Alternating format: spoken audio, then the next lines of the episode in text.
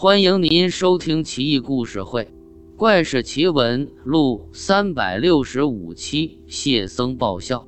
明宣宗朱瞻基宣德年间，北方大旱，有一和尚向朝廷进言，说自己愿意以身奉献，架起柴山自焚，以达到祈雨的目的。消息一出，朝野上下无不称颂他为高僧大德。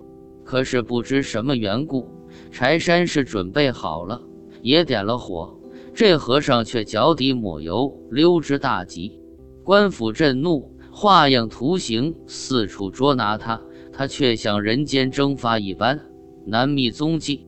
到了明英宗朱祁镇正统二年，这和尚又突然出现在市集上，手持一枚铜印，披头散发，光着脚丫。沿街喧哗，说自己手持紫金印，乃是价值连城的至宝，还有一个金锁甲藏在泰山之巅。谁要能得此两件宝贝，可富甲天下。官府将他拿下，法司衙门以妖言惑众的罪名，要将他斩首示众。明英宗阅览卷宗，说道：“不过是个疯和尚，说些胡话而已。”谈不上重罪，还是放了吧。就这样，和尚幸免于难。但是在大明天下，已经没有他的容身之所。和尚续起发还了俗，潜入北方蒙古领地，参了军。由于智谋超群，深受野先之地伯颜铁木儿的信任和青睐。正统十四年，蒙古瓦剌首领也先率军南征。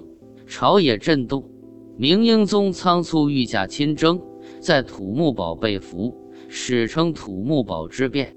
当时那还了俗的和尚顾念当年明英宗的救命之恩，在野先和伯颜、铁木儿面前多方斡旋，这才保全了明英宗的性命。随后，明英宗安然回京。明英宗得知他就是当年那位疯和尚。唏嘘不已，请他重返大明，委以重任，但被婉拒。中国古代有很多类似的事情。西汉文帝时，派遣内监中行说为和亲使臣出使匈奴，中行说不愿去，遂怀恨于心。到了匈奴之后，中行说先后被老上单于、君臣单于、伊稚邪单于所器重。竟然成为匈奴进攻大汉的智囊。